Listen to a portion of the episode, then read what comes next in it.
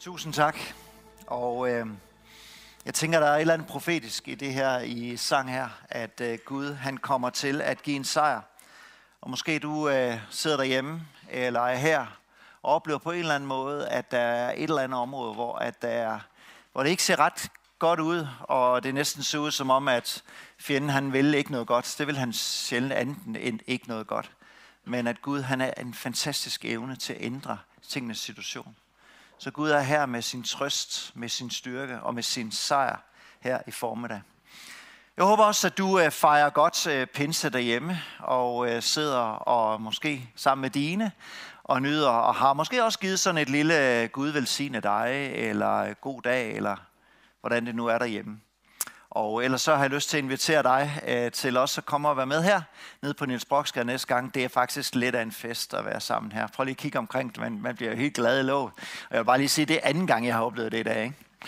Og Per, øh, dejligt, fantastisk dejligt vidensbjerg. Jeg tror aldrig nogensinde, jeg har hørt dig tale så langsomt. Det, er, det var helt, jeg forstod det hele. Det var så vildt, så godt. For de fleste så er danskere, så er pinsen sådan lidt en underlig størrelse.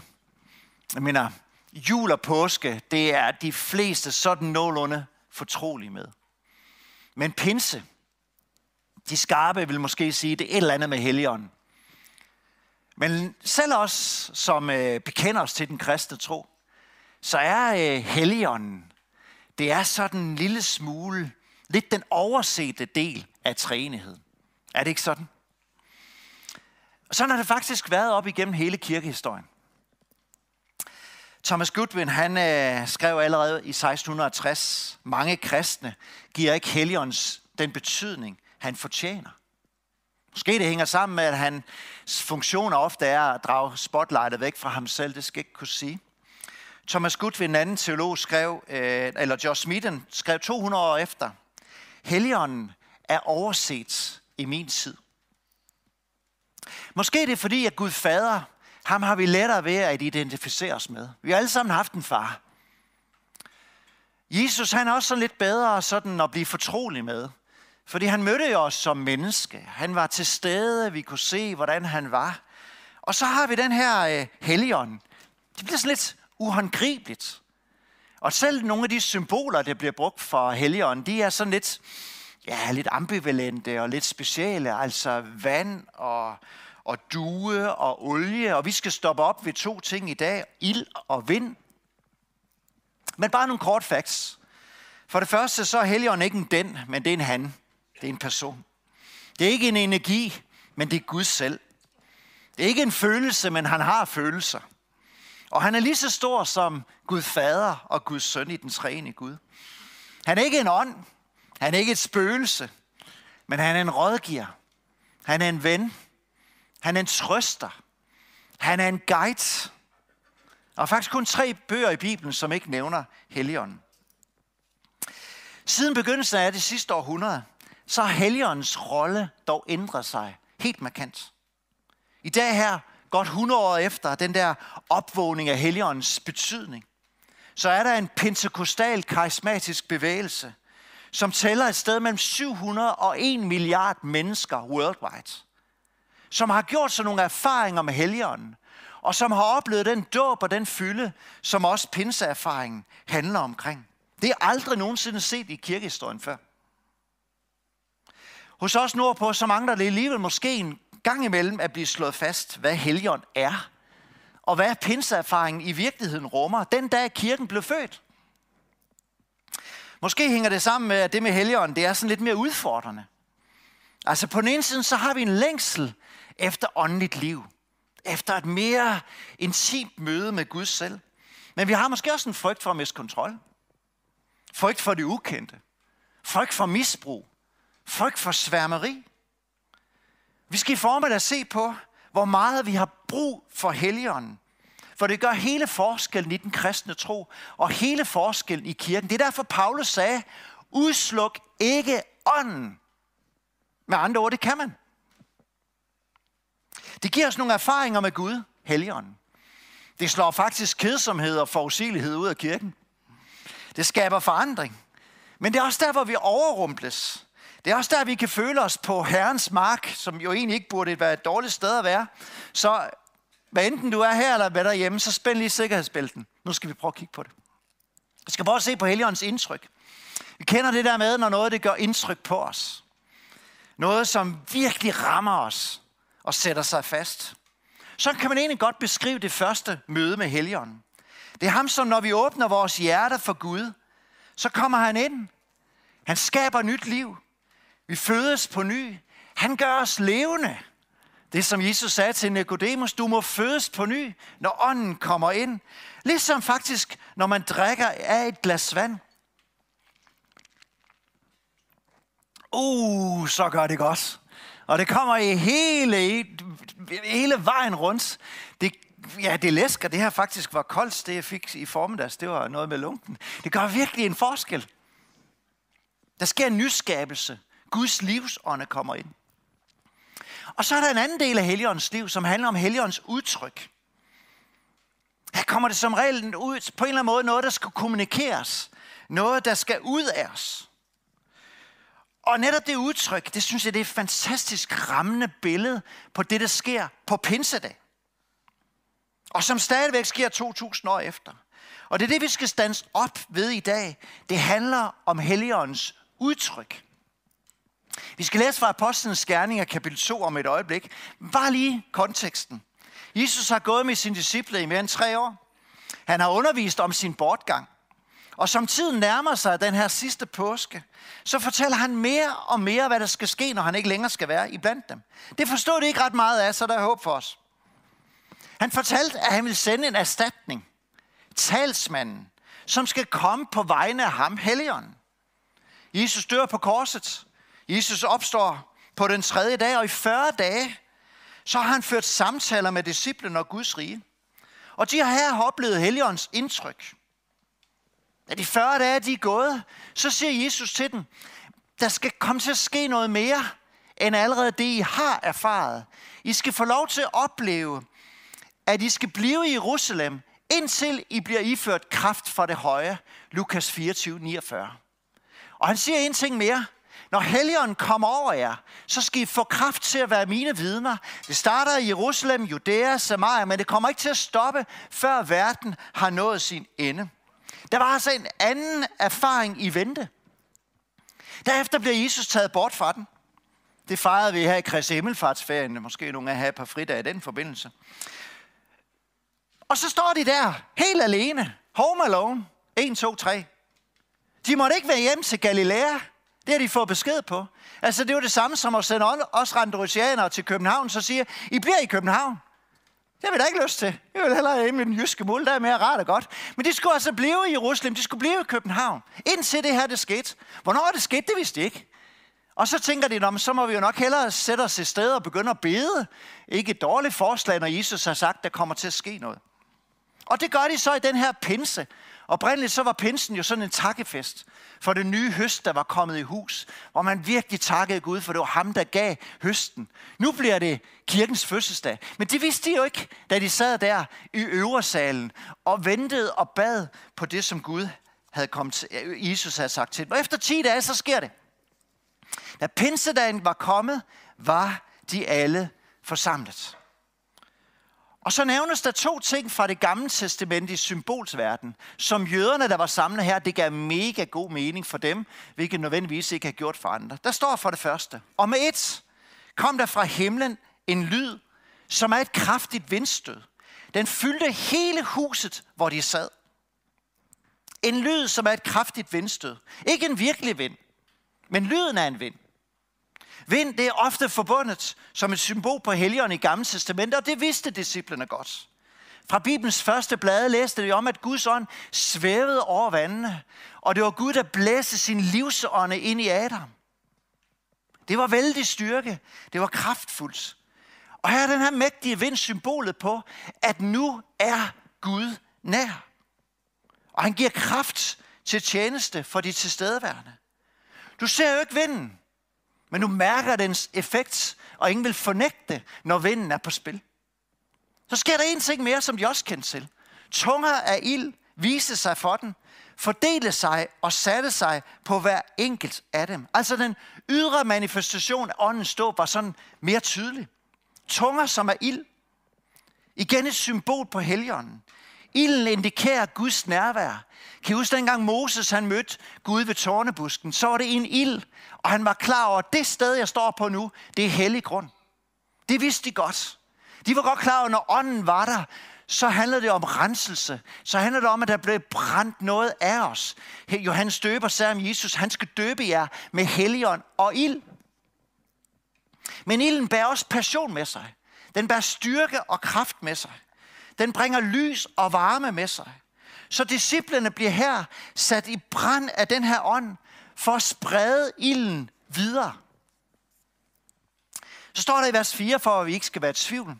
De blev alle fyldt af helgen, og de begyndte at tale på andre tungemål, alt efter hvad ånden indgav dem at sige. Altså, der er ingen tvivl om den oplevelse her. De bliver fyldt med Guds ånd. Og så begynder de at tale i et sprog, de aldrig har lært, men som er tilgængeligt og forståeligt for nogle af dem, der var samlet af pilgrimme på pinsefesten. Så pludselig kunne folk fra Afrika og Rom og Athen høre disciplene tale om Guds gerninger på deres eget sprog. Af udlærte mænd fra Galilea. Det var helt vildt, og de gjorde det ikke bare sådan øh, stille. De brugte deres talemuskel, men ordene kom ikke fra dem selv. Det kom fra Guds ånd, og det foregik frimodigt, det foregik højt, og det foregik med stort kraft. Altså, det var et tydeligt udtryk. Vi læser i Jerusalem både der fromme jøder fra alle folkeslag under himlen.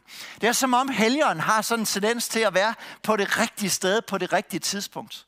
Der er tre fester i Israel, hvor, hvor jøder fra diasporen, altså fra hele verden, kommer sammen til fest. Og det er jo påske, det er løvehyttefesten, og det er pinsen. Så det her sker i et forum, hvor tusindvis af mennesker er samlet. Det vil sige, den oplevelse, de har, og det, de får lov at høre disciplinerne fortælle, og det Peter senere forklarer, det tager de altså med sig. Evangeliet bliver spredt endda måske langt ud over vores forståelse og kendskab. Så står der i vers 6, da nu denne lyd hørtes, jeg har tit tænkt på, at uh, Helligånden, det handler omkring, at uh, de begynder at tale i andre tungemål, så stemlede folk sammen. Nej, sådan var det ikke. Der står her, der er en lyd, der er så høj i Jerusalem, at folk smider, hvad de har i hænderne. Tømmeren stopper med at være tømmer. Han skal nødt til at høre, hvor den lyd kommer fra. Og når de så får stemlet sammen, så er det så, de begynder at høre de her forskellige store ting, der sker. Og så sker der jo altid det, der sker, når der, når der foregår noget uforklarligt. Ikke? Folk de bliver sådan lidt usikre, og nogen siger, jeg tror, de er fulde. Peter siger klokken 9 om formiddagen, hold op. Nogen siger, ja, hvad er det her for noget? Det, det, det forstår vi ikke. Det har vi aldrig nogensinde set øh, før. Har de været på sprogkursus og øh, fuldstændig forvirret, forundret, målløse. Nogle spotter, nogle gør nar, og så videre. Og så sker det her. Peter træder frem i vers 14, sammen med de 11, og så giver han skarne en forklaring på det, der er sket. Og han fortæller dem om Jesus. Han refererer til Jols bog, hvordan i de sidste dage, så skal helligånden komme og fylde et hvert menneske her på jorden. Og så er det ligeglad, om man er mand eller kvinde, eller jøde, eller græker, eller træl, eller fri. Guds ånd kommer både over børn og gamle mennesker, og det er noget helt nyt. Og for øvrigt, sagde han, så skal jeg forklare, hvor det kommer fra. Det er fordi Jesus, ham som blev slået ihjel, han er opstået fra de døde. Det kan vi bevidne, og I kan få lov til at få en erfaring med Jesus, han er i dag, for det, han er ikke død, han lever lever. Og Peter var fuldstændig overrasket over sin egen frimodighed. Og han nåede ikke engang at forberede noget som helst. Du kan læse sådan essensen af Lukas beskrivelse i, i kapitel 2. Det er helt vildt. Og man oplever, her er der noget på færre. Fra Peter den bange, den der fornægtede Jesus og flygtede, så er det Peter, der frimodigt udtrykker sig. Al frygt, al nervøsitet er fuldstændig forsvundet. Tillidsfuldt, så møder han skarne. Og da han er færdig, så spørger skarne, hold da op, hvad skal vi gøre for at blive frelst? Hvordan kan vi få det, I har der? Og så er det Peter, han siger sådan her, omvend jer, lad jer døbe i Jesu Kristi navn til jeres sønders forladelse, så skal I også få helgeren som gave. Altså, omvend jer, få et nyt sind, Accepter Jesus Kristus som din Herre. Tro på, at han er opstået fra de døde. Bekend dine sønder. Få tilgivelse. Bliv døbt i vand, hvor du bekræfter, at det gamle er forbi. og du bekræfter, at du også vil være en del af det her nye folk, som Gud han rejser. Og så siger han, så skal du også opleve Helligåndens fylde som en gave fra Gud, og ikke noget, der gjorde fortjent til. 3.000 mennesker siger ja, og de praktiske herinde, de er allerede begyndt at tænke, hvordan fik de det til at fungere? Dåbskrav, og alt det der. Glem det. Der må være en eller anden løsning på det. Men nu kan han sige i hvert fald, 3.000 mennesker, de fik hele pinsepakken. De fik omvendelse, de fik dåb, de fik i vand, de fik dåb i helgen, og så startede medvandring i den nye tro. Det er jo helt vildt. På en dag. Det er en god start, tænker jeg. Så det kunne altså være en vild, impulsiv Peter, som han jo var af natur. Du kan være en reflekterende, tænkende Johannes, en anden af Jesu disciple. Du kan være en aktiv, praktisk type som Martha, en af Jesu gode venner. Du kan være en, der har svært ved at tro, ligesom Thomas. Du kan være sådan en pessimistisk, let og tøvende mand, som Philip, også en af Jesu disciple. Når vi lærer deres liv, så ser vi, at når helgen får fat i os, og begynder et værk af forandring i os, så kommer vi til at ligne Jesus. Det er den ene side. Og samtidig så fyldte han alle slags typer med sin helligånd. Han omdannede dem ikke til andre personer, men fyldt af Guds ånd, så begyndte deres forskellige gaver at komme til udtryk i kirken og Jerusalem. Alt, hvad ånden har fyldt dem med. Og nogle gange var det i forlængelse af deres naturlige gavelægning. Og andre gange, så gav ånden bare nogle helt nye gaver til de her nye kristne, som de aldrig nogensinde havde oplevet, eller erfaret, eller havde kendskab til før, eller var fortrolig med for barns liv. Helligånden giver nye gaver, til glæde og gavn for hans kirke, og for at mennesker de skal få lov til at mærke åndens kraft igennem vores liv. Vi kunne stands op i formiddag ved alle de indtryk, som Helligånden gør ind i os. Og de er fuldstændig afgørende. At vi oplever det, som Mark Stewart også talte om sidste søndag, at Helligånden skaber karaktertræk, mildhed, godhed, barmhjertighed, kærlighed, tjenersind, alt det, som Guds rige er, alt det, som Jesus er, tilgivelse, generøsitet osv.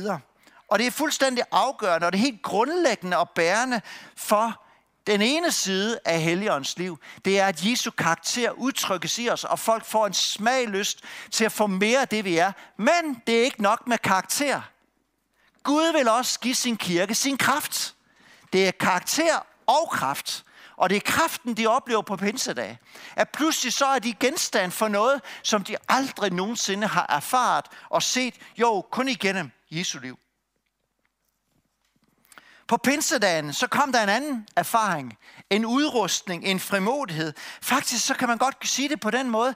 Det var som om, at helgen på alvor kom til udtryk. Det boblede over. Det stak helt af. De gjorde og oplevede ting, som de aldrig nogensinde havde set i deres liv før. Det var som om, det, det kunne ikke stoppe dem. Peter stoppede ikke og tænkte, oh, nu må jeg også lige tænke. Han var bare totalt frimodigt med det, som Helligånden havde givet med ham. Det Jesus sagde, gik i opfyldelse. De fik kraft til at være Guds vidner. Og den her åndsdåb, den begyndte på pinsedag. Den fortsætter i resten af Nye Testamente. At de både fik et indtryk og et udtryk. De oplevede både Guds forvandlende kraft til nyt liv, men også oplevede at blive iklædt, som Jesus sagde, kraft fra det høje. Min erfaring med Helligånden ligger langt tilbage på sådan en lejr for teenager, sådan en sommerlejr, så pludselig så var der en aften, tror jeg, det var, hvor Guds ånd bare kom over alle os unge mennesker. Og jeg kan endnu huske at opleve, hvordan den, det gav en, en helt ny dimension. Det gav en frihed. Det gav en forståelse af noget, som jeg aldrig nogensinde har øh, øh, hørt før. Og så sad der alligevel sådan en anden lille på skulderen, som sagde, det er mærkeligt, at jeg ikke græder. For alle de andre, jeg kigger om, de sad og tudede, og jeg sad ikke og tudede og tænkte, det, er nok, det kan være det, fordi jeg ikke har gjort det helt rigtigt eller modsat. Det tror jeg ikke, for jeg fik noget, der var helt anderledes. Men det kan jo se forskelligt ud, alt efter hvor forskellige vi er som personer. Jeg har lyst til bare at trække tre ting frem, som skete i forlængelse af det helgens udtryk, som vi ser på pinsedag. For det første, så udtrykker helgen sig igennem overbevisning. Jesus havde godt nok sagt til dem, at helgen skal overbevise verden om synd, dom og retfærdighed. Men nu oplever Peter det lige foran øjnene på ham. Da Peter taler, så stikker det dem i hjertet. Det var helgen, der overbeviste. Det var ikke Peters dygtighed. Det var ikke hans veltalenhed, men det var Guds ånd, der engagerede og begejstrede hele hans personlighed. Og folk blev af ånden overbevist af rigtigheden af hans ord. Og de spørger, hvad skal vi gøre?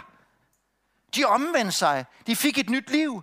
Ånden overbeviste. Og det ser vi igen og igen ske i Apostlenes Gerning. Men det sker altså stadigvæk i dag. Det er ikke mere end halvanden måned siden, at vi havde en gudstjeneste som den, dog uden mennesker her, hvor der sidder en derhjemme og lytter på, efter vi har prædiket og givet anledning til at lære Jesus at kende og møde Jesus. Og der er derhjemme i stuen i Randers, der oplever hun, at helgen overbeviser hende. Og hun får et nyt liv, hun bliver frelst, hun får nyt tilførsel i sig. Så det er det, der skal til. Kristendommen er ikke, at vi forsøger at, at være gode og tillægge os nogle gode vaner. Det er nyt liv. Og det er helgen, der skaber den overbevisning. Må Gud virke overbevisende igennem dig, når du er fyldt af Helligånden. Det andet vi ser, det er, at Helligånden udtrykker sig igennem kraft. Troværdigheden af det talte ord blev synligt ved masser af helbredelser. Masser af under og tegn. Guds dynamis var på spil overalt. Prøv at læse apostlenes gerning. Du bliver rystet. I kapitel 3, lige efter det her, så læser vi om en lam mand, som har siddet der i overvis ved tempelindgangen. Og Peter og Johannes, fyldt af Guds ånd, de møder ham, og han spørger om en lille skilling, og de kigger på ham og siger, sølv eller guld, det har vi ikke, men hvad vi har, fyldt af Guds ånd, det giver vi dig. I Jesu Kristi af Nazareans navn rejst op, og ved du hvad? Han gik. Jeg tror, de var lige så chokeret som, som manden selv. Hold op! Hvordan, hvordan gjorde du det? Gud gjorde det ved sin ånd men han virkede igennem de to redskaber, som de var. Det er jo helt fantastisk. Og så kan du fortsætte med at læse i det nye testamente, hvor Jesus jo sagde til dem, I skal få større ting at se, og henviser til mirakler og tegn og under. Og de blev redskaber i Guds hånd. Og der er ikke noget sted i det nye testamente, der står om den kraft, den skal udslukkes. Eller den skal begrænses til nogle få kristne. Tværtimod er åndens fylde på pinsedagen tilgængelig for os alle sammen. Ikke længere profeter og særligt salvet i det gamle testamente, men det er Guds ånd til hele Guds kirke. Amen. Tror I på det? Jeg ved ikke, hvorfor Gud ikke helbreder alle mennesker. Jeg har ikke svaret på det. Men jeg går med det, som John Wimber han skriver i en af sine bøger. John Wimber, som var grundlægger af Vineyard-bevægelsen, en frikirkebevægelse over hele verden, som er kendt for at se Guds mirakler igennem hans liv. Han skriver i sin bog, at før helbredelser begyndte at finde sted i hans liv, så har han bedt for tusinder, uden der skete noget. Men han sagde, min opgave det er at bede, det er Gud, der helbreder. Og pludselig, så brød det løs. Pludselig blev han et redskab for rigtig mange, som oplevede Guds kraft igennem hans liv. Vi kan ikke helbrede. Vi er ikke guder. Men Gud kan, og Gud vil fylde os med sin kraft, så han virker igennem os. Og vi får lov til at se helbredelse, mirakler, tegn og under igennem vores hænder, ligesom disciplinens hænder. Tror I på det? Hvorfor? Fordi det er Guds ønske. Det er Guds opfordring. Og Gud søger og længes efter at se hans ånds udtrykt igennem vores liv. Tirsdag aften skal vi have en fantastisk strong aften. Og jeg glæder mig til at se, hvad Gud kommer til at virke lige præcis her tirsdag aften. Hvor vi søger Guds nærvær, søger Guds kraft, søger mirakler, tegn og under. For det skal være med til at overbevise mennesker i den her by om, at Jesus lever. For de kan se, at han virker. Ligesom han har gjort i Pers liv. Og vi kender historier fra vores eget liv, hvor Gud har virket igennem os. Er det rigtigt? Åndsfylden åbner op for hele Guds overraskende, kraftfulde verden. Profetisk indsigt, kundskab, visdom, tro og meget mere. Og vi har brug for den her udrustning. En håndværker uden sit håndværk, uden sit værktøj, han er intet bevendt. Og nogen, der tjener disciple i hans kirke uden helligåndens kraft, kan ikke ændre noget. Vi har brug for Guds kraft over vores liv. Ørkenfædrene, de søgte Gud i ensomhed. Ofte så virkede de med helbredelse og profetiske gaver. Men de lå sig ikke sådan dupere af åndens ydre udtryk. Det var ikke det, de var optaget af. Jo, de søgte gaveren, men de søgte endnu mere giveren. Og giveren giver gerne gaver. Den fandt jeg lige på. Vil du se Guds kraft, helbredelse, mirakler, og tegn under, så har vi brug for, at Gud får lov til at fylde os med sin ånd i dag. Det sidste, jeg har lyst til at nævne, det er, at Helligånden virker udtrykkes igennem frimodighed. Vi læser i kapitel 4 forestillelsen af den her lamme mand, den fører dem i fængsel. Og pludselig så står Peter og Johannes foran det samme Sanhedrin, som kort forinden har ført deres mester i døden. Og de siger til dem, prøv at høre her, I vil I skal aldrig nogensinde sige mere omkring Jesus. Har I forstået det? Det kommer til at koste jeres liv. Og så siger Peter, fuldstændig frimodigt, døm selv, om det er ret at adlyde jer mere end Gud. For vi kan ikke lade være med at fortælle om det, vi har set og hørt. Altså, I kan slå os ihjel, vi fortsætter. Hvor kom det fra? Helligåndens frimodighed igennem Peters liv. Og nogle gange så blev de angrebet, og så løb de hjem. I slutningen af kapitel 4, så læser vi om, at efter de har fået at vide, at de ikke måtte sige noget om Gud mere, så løb de hjem til de andre i bedehuset der, og så beder de Gud, kom og mød os. Og så kommer Helligånden en gang til, Wum! fylder dem, og hvad fører det med sig? Frimodighed. De fortsætter. De gemmer sig ikke væk. Senere læser vi i kapitel 8, hvordan evangeliet når til Samaria, next stop. Folk blev så begejstret. Hvorfor? Fordi der var disciple, der frimodigt delte deres tro med dem omkring sig. Er det tid til, at vi skal bede Helligånden om at fylde os, så vi bliver mere frimodige omkring vores tro, og lad den udtrykke sig igennem os i dagligdagen. Vi har det mest fantastiske budskab, har vi ikke? Muligheden for at lære Gud at kende. Muligheden for at få et nyt liv. Muligheden for at få vores sønder tilgivet. Muligheden for at være et Guds barn. Muligheden for at leve et spændende og kraftfuldt liv sammen med Helligånden. Og engang, ikke engang døden kan være afslutningen på vores liv. For den, som har modtaget livet i sig, kan aldrig nogensinde dø. Det er da fedt. Det er da håbefuldt. Det er da fantastisk. En fylde af Helligånden er en adgang til at profetere. Det er at tale med nye tunger, et sprog givet af Gud og mange andre åndens gaver. Men under neden af dem, der ligger der en frimodighed, som Helligånden giver til dem, der beder om at blive fyldt med ånden. Troen på Jesus giver andre mulighed for at høre evangeliet igennem din mund på en overbevisende façon. Har du frimodighed i troen? Ellers ønsker Gud den her form, der fylder dig med sin ånd, så du tager afsted mandag morgen, og tirsdag bliver det, for en ekstra fridag, til frimodigt at dele troen med andre. Jeg tror ikke på, at tungetalen, det er det eneste tegn på åndsdåb. Jeg tror, der kan være rigtig mange forskellige tegn på, at ånden kommer over os, når vi læser det nye testamente. Men i alle teksterne i nye testamente om åndsdåb, så kan det ses og høres på folk, at de blev døbt i ånden. Enten taler de i nye tunger, ellers vidner de om Jesus på en frimodig, kraftfuld, overbevisende måde. Ellers profeterer de på vegne af Gud. Ellers beder de højt for syge mennesker og forventer, at Gud manifesterer sig og viser sin kraft. Eller noget andet, synligt, hørbart, der kommer til udtryk. De første kristne, de var ikke i tvivl om, at pinsens erfaring af åndsdåb og fylde af Guds kraft, det var det, der gav dem kraft til tjeneste. Og i øvrigt blev de fyldt mange gange i løbet af helgen. Stephen Clark han skriver i en af sine bøger, Gud er ikke interesseret i mennesker, som engang havde en oplevelse af at blive fyldt med helgen. Han er interesseret i et folk, som lige nu lever i ånden. Er I enige med det? Så hold batterierne fyldte. Lad ånden dagligt fylde os, og lad det udtryk igennem os.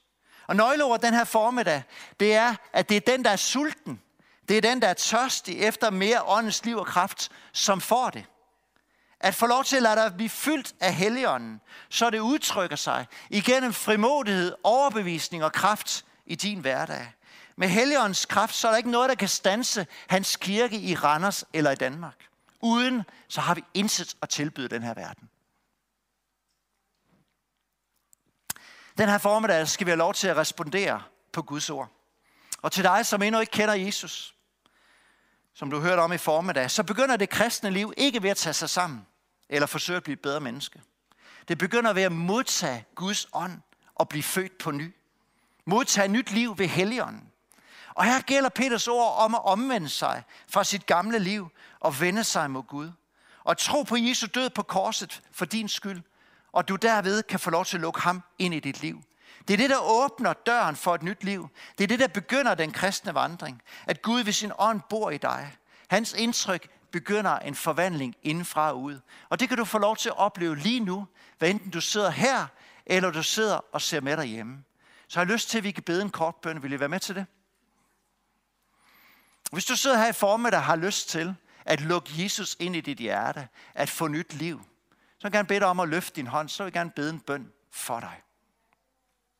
Er der nogen, der gerne vil det? Ja. Er der flere? Hvis du sidder derhjemme, så bed den her bøn efter mig. Og det kan I også godt gøre ind i jer selv, jer som sidder her. Jesus, jeg kommer til dig. Rens mig fra min synd, og det jeg skammer mig over. Tak, at du døde på korset for min skyld. Jeg åbner mit hjerte for dig. Giv mig det nye liv ved din helligånd. I Jesu navn. Amen. Hvis du den her formiddag sidder med en tørst og en længsel efter at blive fyldt af Guds ånd, så er det det, vi skal handle på. Eller du står brug for at blive fyldt af Guds ånd igen, så er det det, du skal handle på den her formiddag. Kan jeg bede lovsang om at komme frem? Skal vi rejse os op? Så gør vi det på den her måde her i kirken, at øh, forbederne de øh, kommer frem nu, og så øh, vil jeg tilbyde dig at være frimodig i formiddag. At komme op og få en bøn om en fylde af Guds ånd. Så du kan få lov til at opleve en større frimodighed, mere overbevisning og mere kraft udfolde sig igennem dit liv. Og lad lige et øjeblik glemme alle dem omkring dig, og lad det være en sag mellem dig og Gud. Sig, Gud, jeg har brug for dig. Og hvis du har brug for en ny fylde, så er det her chancen. Så er det da en fin dag at bruge pinse dag på at blive fyldt af Guds ånd, så vi får lov til at gøre en forskel som hans kirke. Kan vi bede sammen? Herre Jesus, jeg beder dig om, at du vil komme, som du gjorde på pinsedag. Fylde os med din kraft. Vi ønsker at være forvandlede mennesker af dig, Helligånd. Vi erkender, at vi har ikke noget at komme i, i os selv. Men vi har brug for din fylde, både til at forvandle vores liv og karakter, men også giv os kraft som efterfølger af dig. Og Helligånd, jeg beder dig om, at du vil komme ud over salen nu. Du vil komme, når vi søger dig. Du vil også komme i forbønden. Du vil komme til den, der sidder med derhjemme og giver ny kraft til at tjene dig. Tak for din tilstedeværelse. Tak for dit nærvær. Kom og mød os, for vi lige vi længes efter dig, Jesus.